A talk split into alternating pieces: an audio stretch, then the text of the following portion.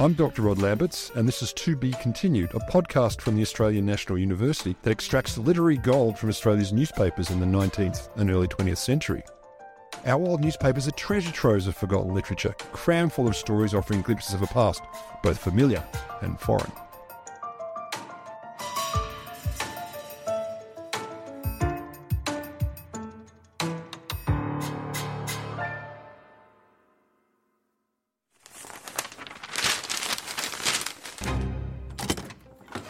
Opened the door and advanced toward the safe, taking out his keys as he did so. And the supposed safe toppled to the floor. The manager's jaw dropped. The safe was a wooden replica of the door and had been fixed to the floor. And what the watchman and the detective had viewed every 15 minutes had been the false representation of the safe. The manager was incapable of speech.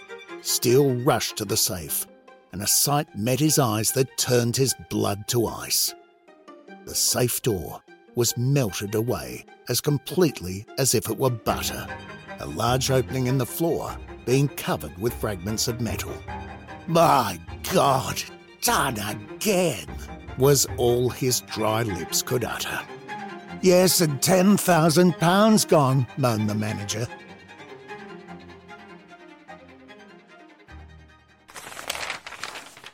I'm Dr. Rod Lamberts, and you've just listened to an excerpt from How Ubique Robbed the Morganville Company's Safe by Clarence W. Martin, and it was published in the Geelong Observer Saturday, April 2, 1910. Why did we listen to this?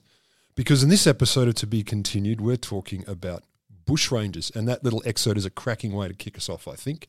But look, I'm just the host. And what we need this episode is not one, but two experts to help us out. So I'm joined by Associate Professor Maggie Nolan. She's Associate Professor of Digital Cultural Heritage at the School of Communication and Arts at Uni of Queensland, and Professor Ronan McDonald, Gerry Higgins Chair in Irish Studies, School of Culture and Communication at Melbourne University. So first up, Maggie and Ronan, hello, welcome.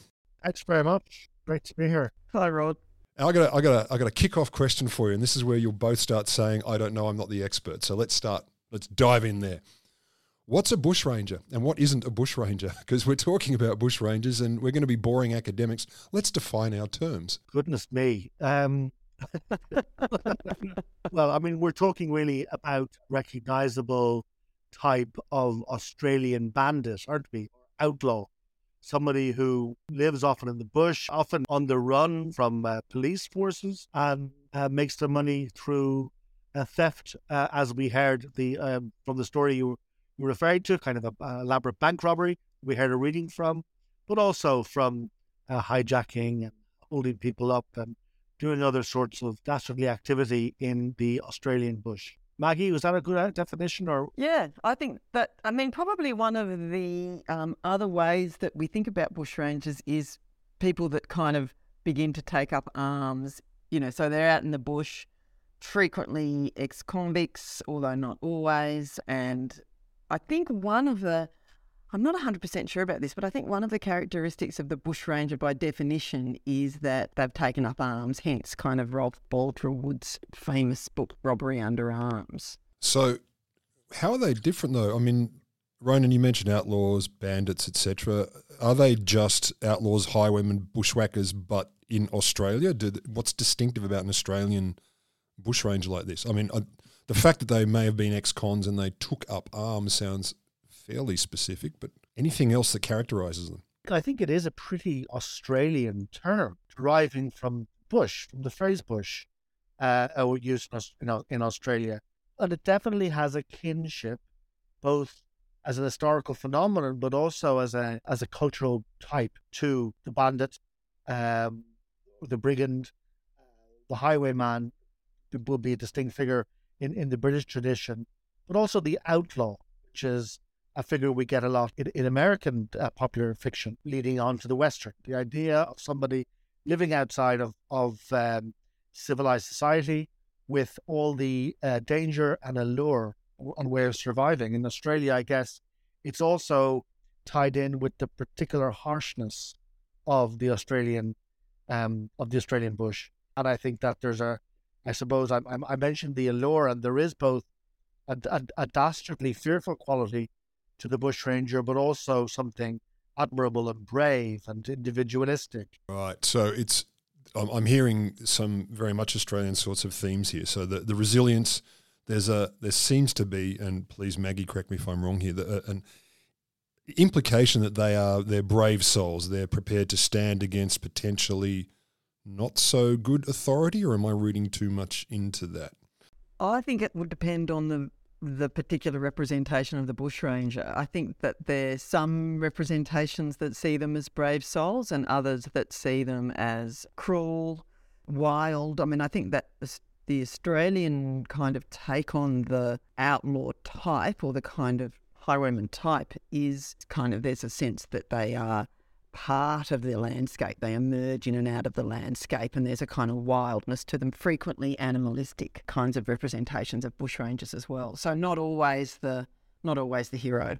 Yeah, a lot of them are uh, convicts, escaped convicts, and that alliance with crime, by way of implication, uh, is is is is there from the beginning, and there in a way which possibly isn't in some of the other types internationally, like the outlaw, uh, who kind of come to crime. But the bushranger often uh, is somebody who's been sent here as a convict to begin with and either escaped or else turned bushranger after they got, got their uh, uh, freedom. So bushrangers, in a sense, come from crime rather than to crime. My, a, a sort of a related question then, what's the difference between a bushranger and any other person who's perpetrating crime at the same time as a bushranger? So we had an example of a bank robber, which is not what I would have thought of as a bushranger for starters, but someone who's, say, knocking over shops or breaking into houses.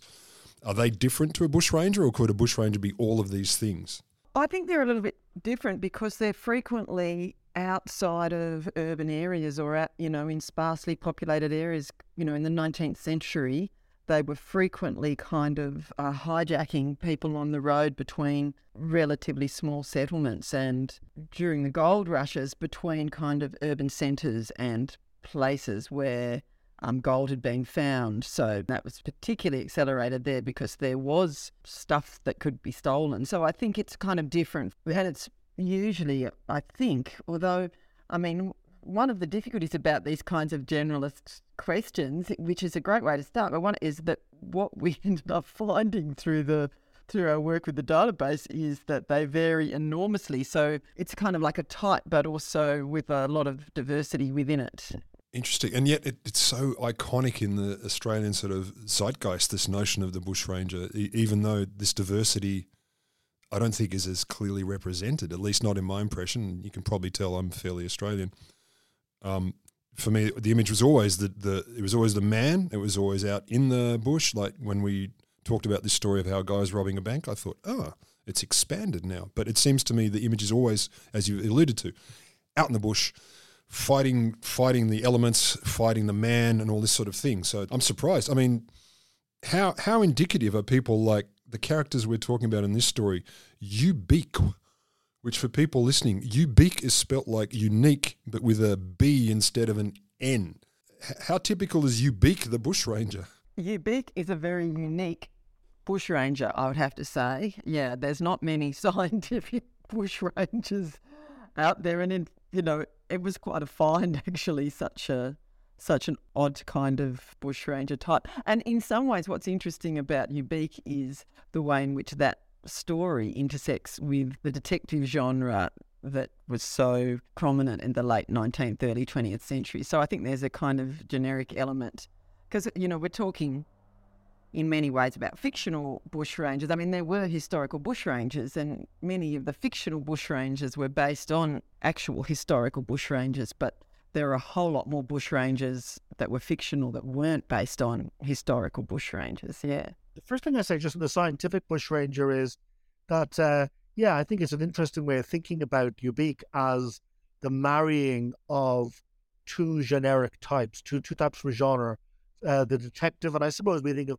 you know, the brilliant cr- criminal type of figure we might fear, a Moriarty in a in, in Sherlock Holmes, um, somebody who is kind of is hyper scientific. Um, it's a figure who's eccentric. And I think two different sorts of eccentricity combine in Ubique. uh, the eccentricity, someone who's outside society, fascinating and dangerous as a result, and then a figure who has got this um, one of the qualities of modernity, namely a very scientific mind, but exaggerated to such an extent that they become superhuman in, in, in a way and brilliant and alluring, but uh, alluring because different. So both the highly scientific mind and the bushranger are different to us, different on the margins. Uh, the, the bushranger literally on the margins of society, and the scientist intellectually, as it were. But uh, another point I think Maggie made that I, that I think is really crucial is um, the distinction between the bushranger as a literary type, as something that comes up in popular fiction, in various stories and to be continued, and that is a national type. Uh, and I suppose probably the chief exemplar of that would be someone like Ned Kelly, who um, is really an icon in Australia. And I think if we think about Ned Kelly as, as kind of a as a quintessential bushranger and a hero and someone who represents us a certain image of Australia, that's probably recognizable to most of our listeners. And he was an historical figure who also led to thousands of songs, stories, films, short stories, novels, all the way from the earliest film up to the Peter Carey novel. But of course, uh, what our work, I suppose, is is is uncovering is huge uh, subterranean and forgotten types beneath that wild male figure. And of course, historically, we have we have women bushrangers like Jessie Hickman, or the Chinese bushranger like Sam Poo, or indigenous bushrangers. Uh, there are all types of bushrangers who don't match that that uh, type, that Ned Kelly type, or the, the historical figures which complicate and enrich our historical understanding and also our literary historical understanding. Yeah, it would have been interesting to um, think what if Ubique, the scientific bushranger, had become a kind of literary type, but it never really did. It was just a kind of ah. random story that kind of fell away. So is that but, right? Yep. Yeah, I mean, I think it was only discovered. I think Kath discovered it through the To Be Continued database. I've never heard of anyone mention it before in Australian literary history. So it was not a kind of representation that kind of came to the surface as something that took on a kind of representative sense of the bushranger. Yeah, that's so interesting. And then we go on to um, Ronan. You're unpacking this whole thing of the, the blending of genres because for people, if you haven't yet gone to listen to the companion part of this podcast where these stories are read out in full, the idea that you, you have this very interesting taunting yeah, Sherlock Holmes Moriarty relationship here. There's these classic nemesis where the Ubique taunts his detective um, nemesis to capture him. He, he, he taunts him with basically giving away almost what he's going to do. He leaves little notes and dares him to do this. So this is also an unusual blend. Is that right? Well, I mean, I think that in popular fiction, it makes sense to kind of put together things who are, which are popular. If they work in one genre, then they work in another. You know, the detective genre uh, and the types of the detective genre. Now, we mentioned Richard Moriarty, who's kind of a villain in Sherlock Holmes, is is brilliant. But what we might also recognize the kind of the dull, the dullard detective, the detective who is weak compared to the outlaw who we're kind of rooting for, even though he's a criminal. And I think Ubique is a little bit like that. The narrative satisfaction comes from watching Ubique come up with a brilliant plan or a brilliant way of outwitting his pursuer. And that's the narrative satisfaction. But we recognize that shape of story from uh, detective fiction, we recognize the migration of a certain sort of uh, eccentric brilliance, and we see them married together. How common is it for for um, to see things like that within uh, Bush, Bushranger stories? Well, I think what we're finding is the, the closer we get, the closer we got to Bushranger, the less able we were to generalize because there's just so many different sorts. It's like getting closer and closer to something which is far away. From a distance, it looks monochrome, but you get close to it and you see all the various colors of it. And then you realize, well, what is it we're talking about? Because it dissipates into these uh, into these particulars and these particular types. So are these are the bushranger stories common in in the the liter- or rather the newspapers of the period we're talking about that's covered by the To Be Continued project, or would would you say they're heavily represented, only occasionally appear? How how often would they turn up? Well, they are very common in the colonial fiction that have has been uncovered in the To Be Continued database, and probably this is a, a good time to kind of say how we kind of became even became interested in this. So, Ronan and I were looking at Irish Australian literature and we thought, okay, let's kind of pick a trope of Irish Australianness and then look at how it plays out in the archive. And we picked Bushranger because we were almost sure. I mean, we just assumed really that Bushrangers and Irishness would there would just be massive overlap. And if we put those two search terms into to be continued, that we'd find all kinds of Irish bushrangers. So we put those terms in and uh, we found that bushranger appeared about 2,000 times in about 450 stories and that Irish appeared about 10,000 times in over 3,000 stories. And we assumed there'd be heaps of overlap between those two. And then we looked at stories with both, and that got us about 900 stories.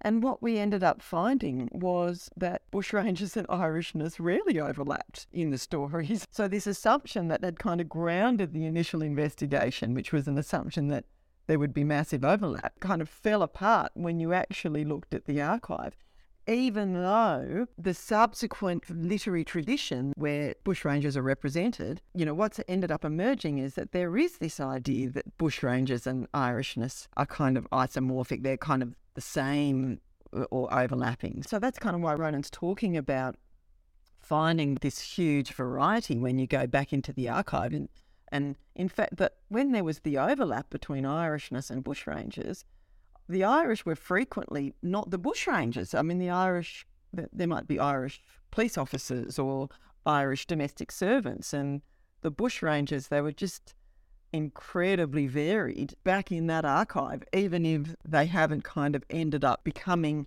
the literary tradition that we now understand to be the case. So is this secretly um, an agenda of Ronan's being chair in Irish studies to, you know, vindicate the Irishness of the bushranger and say, actually, no, we were the victims and the law enforcers?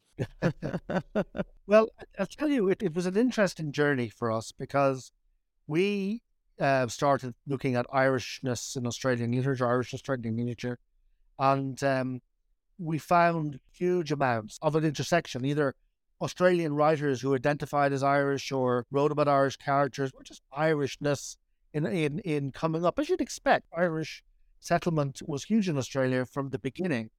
But we did think, probably not least because of a figure like Ned Kelly. Again, I mean, Ned Kelly isn't just retrospectively identified as having Irish characteristics or Irish typologies.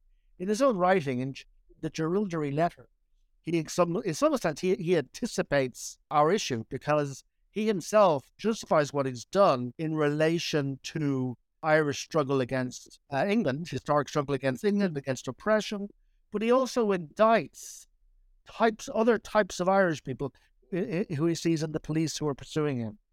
Um, so we get all these different sorts of Irishness in that in that document. So that would have should have flagged to us that a lot of the law enforcement officials and so on are, going to, are going to be Irish. But um, it was Kelly, and it was because of other historic bushrangers. I mean, if you look at histories of bushrangers, you get a lot of Irish-born people. You get uh, people like Martin Cash, who was born in uh, County Wexford and wrote his own autobiography. And you look at some of the standard histories, John Donoghue was native of Dublin. Uh, indeed, Alexander Pierce, probably the most ghastly bushranger whose story has been told in many uh, macabre forms, including film, who resorted to cannibalism. Uh, so we get them historically. But what, what we don't get, what was interesting, and, and it, what Maggie was saying, what we expected to get was more of what you can see Ned Kelly doing in his self fashioning. I know indeed what Martin Cash does a little bit in his autobiography, which is ascribing characteristics we associate with Irishness onto the bushranger. For example, a tendency to rebel, and anti authoritarianism. And we haven't detected that. We're interested in where ideas or tropes of Irishness mutate into tropes of Australianness, and thereby rendering the Irish origin invisible. That's what we're interested in our project. We're trying to uncover uh, and unpick. And uh, I think that possibly happened in the evolution of the bushranger icon. Sorry, Maggie, I talked over. Yeah, no, that's okay. Because even though, as Ronan was saying, you know, there's a lot of uh, famous Irish bushrangers historically but even the most famous fictional bushrangers that we know of in kind of the Australian literary tradition are also Irish and also kind of rebellious actually, there's a kind of debate in literary studies about the literary tradition, whether they're conservative or radical. But even the most famous ones in literary history are also Irish, you know, in terms of Marcus Clarke for the terms of his natural life, but also Robbery Under Arms in Rolf Boldrewood's very famous novel and Rosa Praed's um, Outlaws and Lawmakers. All of these novels had kind of important Irish bushranger characters. So that's why we just assumed we'll go back to the archive and we'll find all these Irish bushrangers. I mean, that's what's so valuable about To Be Continued. It's kind of totally alters the way you think about Australian literary history when you have access to this incredible archive and it's something we just assumed to be true and looked back to find wasn't there. This, is probably a good point then to dive into.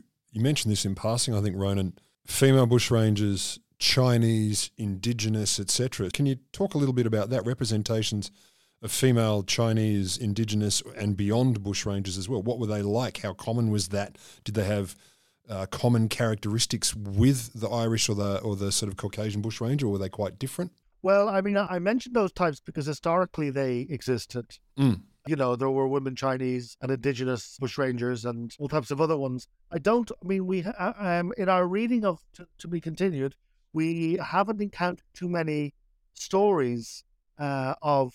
Oh, I don't think we've encountered a story of a woman bushranger. Have we, Maggie? To your knowledge? Not, not in the work we've looked at. I mean, what's kind of, you know, Ronan's talking about Aboriginal or Indigenous bushrangers, Chinese bushrangers, women bushrangers, of which there were some, but not very many. But actually, what was in the fictional archive, like when you look back in the archive, what you find fictionally is bushrangers are frequently associated with Indigenous Australians insofar as there are some types of bushrangers that have a kind of spectral quality they're in the bush, they could be anywhere. So there's this element of fear in relation to bushrangers that also characterise colonial fiction in relation to Indigenous characters.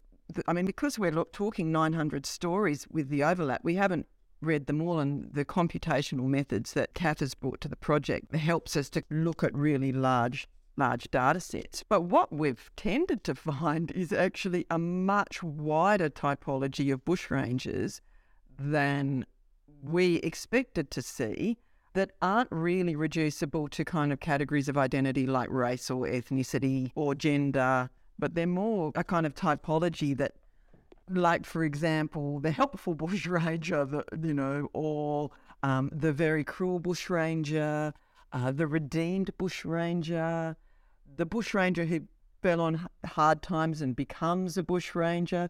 Some are treated very sympathetically, some are not. So that's more the kind of typology that we've we've found. So the helpful bushranger is one of the stories that were that you folk chose to represent the bushranger kind of motif, as it were, in the um, in the literature. So that is an interesting one. So a bunch of men are battling a fire to save a wheat crop.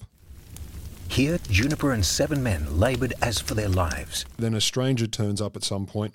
As they laid about them like madmen with their boughs, they were joined by another man, a tall, sallow faced stranger whom nobody had seen before. And he basically vigorously helped defend this fire. This individual threw a fresh bough upon the blazing corn with almost superhuman energy and shouted, Courage! Courage! We'll beat it yet! Yeah, I think in that story, someone recognised him from a wanted poster and thought, ah, and and then thought we should get the reward if we and um, everybody else was like, nah, he helped us. Doesn't he get confronted and says I was and threatened to shoot? He was, and he said to them, Follow me, and you're a dead man. He pulled a pistol out of his breast pocket and cocked it as he spoke. Yeah, Good line. Which is pretty clear. yeah, but I mean, isn't that kind of you can see that the same sort of narrative device used when superheroes come to help out. They're kind of on the outlaw, but they come in someone like the Zorro motif, but also even into people like Superman or Batman or something who kind of don't want to be revealed. They retreat to their outlaw status after they've come in and helped. It's part of their allure and their charm is that they have a moral code, but that the moral code operates in parallel and is not conformed to the law or the legal codes around them. And that means that they're both dangerous, but also admirable. The same way as wilderness is both sort of something which offers authenticity and excitement and individuality, but also it can be dangerous. So it's kind of a clash between wilderness and civilization, in which both kind of vie for, for dominance. Sometimes civilization needs is, needed, and uh, bushrangers are dastardly and they need to be controlled. But other times they're uh, kind of romantic heroes. So that, that superhero comparison is an interesting one. Um, do you do you find yourself as you read these stories thinking that regularly, like they, in some sense, or at least in some cases, equate with the modern sort of superhero tropes that you just mentioned? I think there are resonances with lots of. I mean, we mentioned the kind of the pickup with the detective genre. Um, we can see narrative devices and narrative familiarity with, you know, in terms of doing good. You know, you're thinking about somebody with great powers who comes in and does good, a kind of a Batman figure, but is kind of outside the law, is kind of anticipated, I think, in that story we were discussing. But I'd also, I mean, that sounds very modern and very contemporary to think about um, someone like these Marvel figures. I don't know if Batman's Marvel, you know what I mean?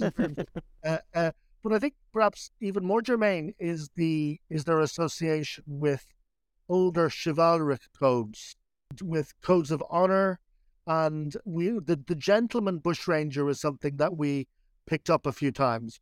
Very very chivalrous and gallant to women quite often, very kind, or having their own code, uh, and operating according to a certain chivalric uh, order, which they kind of of uh, sprezzatura. Or a kind of Robin Hood character, yeah. But I think in some ways that mask, that um, the familiarity that the Ned Kelly mask has to a knight's armor, I think picks up on some of that.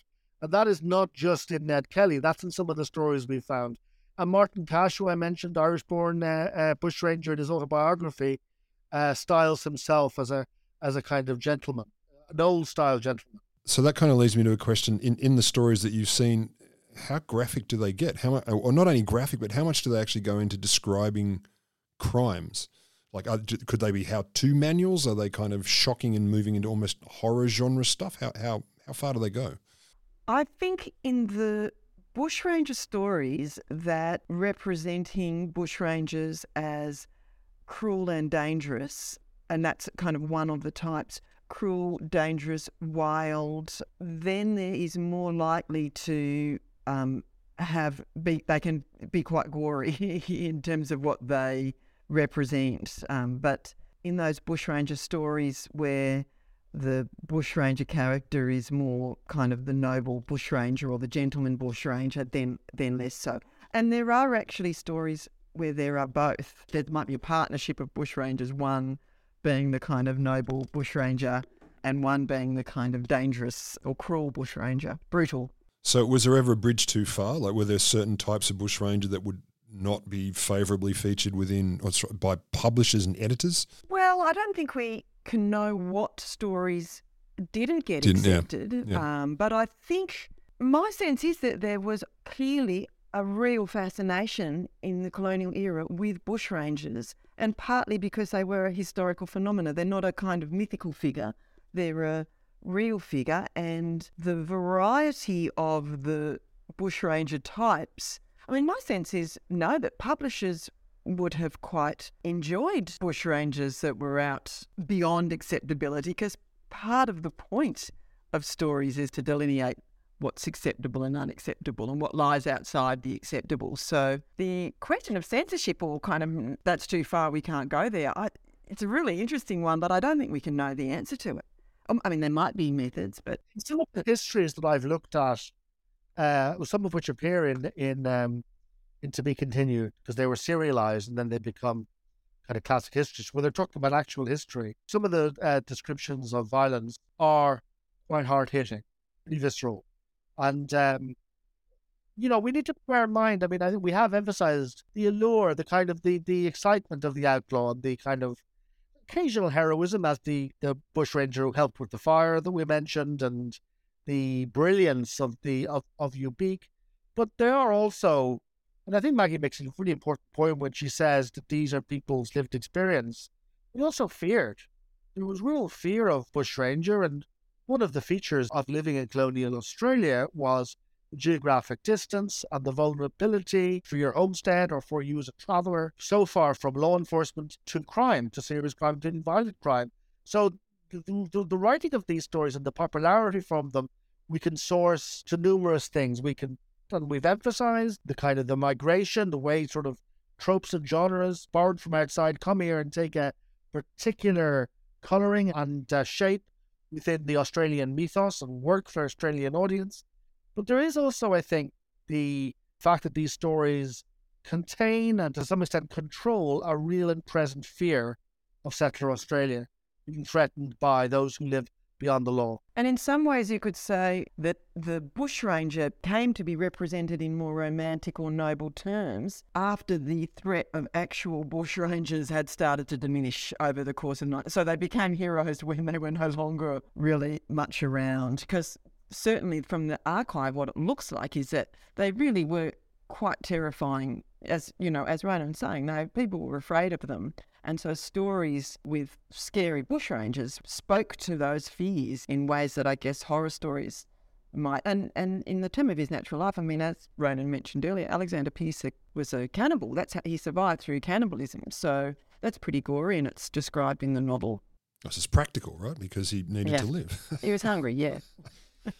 so, any stories that you that you've dug through that really stood out, like surprised you, uh, appalled you, delighted you, like what were the standout or unusual ones that you've come across so far? Well, I think Ubique was one that we put forward for a reason, it was read so beautifully there at the start of the show. Uh, um, was it was a standout? But as we say, there's there's a huge there's so much diversity and so much divergence in the in the narrative shape of them all that uh, we're really kind of interested in in the particularity and the fact that they kind of resist that much generality about them. They're extraordinarily diverse. And uh, we kind of, I, I think, are, are are are just really discovering a cornucopia. I would agree, and I think, in fact, that that was the most surprising thing, more than any individual kind of bushranger character that was like, "Oh wow, that's unusual." Be- It was more like, "Wow, another type of bushranger that we hadn't anticipated." It was more that kind of a. That's where the surprise was, and that it was so different to what we understood to be the representation of the bushranger in the Australian literary tradition.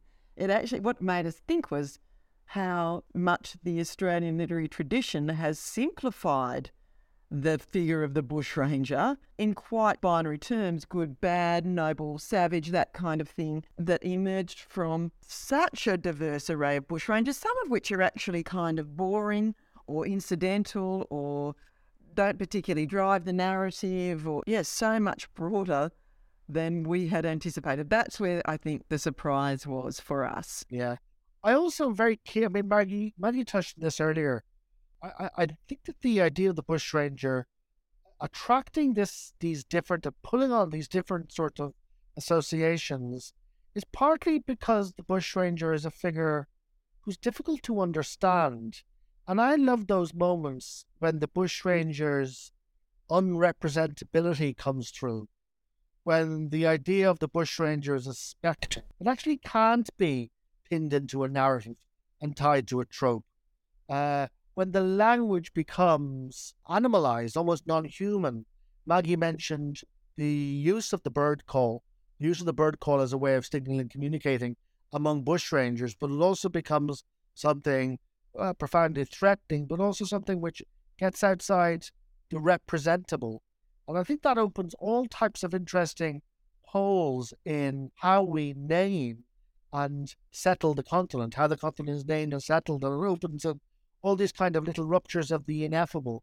And I find that very, that was very interesting to see that some of these stories too. So that that is interesting. Actually, it's a lot more diverse than I realised for starters, if nothing else. Um, I'm going to ask author kind of questions.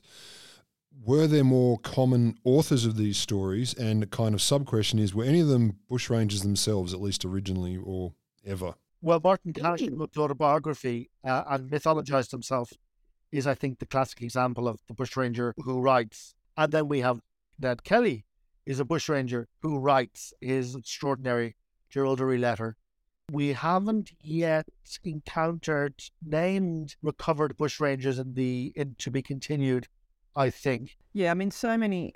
We don't know a great deal about the authors of the fictional stories in the archive, but most of them are not stories that ended up becoming kind of famous parts of the Australian literary canon, or that's what makes the database so fascinating and gives it so much potential to alter the way we think about the Australian literary tradition because, you know, when Ronan and I were initially thinking about doing this project on Irish Australian literature, we were really just going to be reading a fairly small handful of texts in terms of everything that had been published and making a kind of making arguments on that basis. But once you start to go back into that really incredible archive, what you find is that it's not possible to do that. It helps you to understand the way in which knowledge is kind of not something that's out there waiting to be discovered, but it's something that you create, that people create through the questions they ask. Yeah. But what that archive makes possible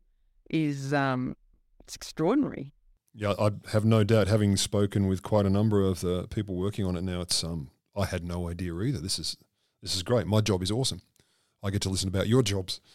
Um, you kind of touched on this, but I just want to revisit it maybe a bit more specifically. The change in the nature of the stories or the type of stories over time. So, Maggie, you made the point that once we stop being as worried about bush bush rangers, we're prepared to kind of lionize them, make them heroes, or at least you know moral tales to which we can actually relate. But did you notice any, or have you so far noticed any clear sort of distinct chunks of time as these the nature of the stories shifted, or the attitudes towards them? Yeah, I think you can look at a kind of historical trajectory in bushranger stories loosely. I mean, I wouldn't want to commit to it too much, but I think very early stories, the bushrangers did tend to be much more brutal and much more associated with savagery or wildness.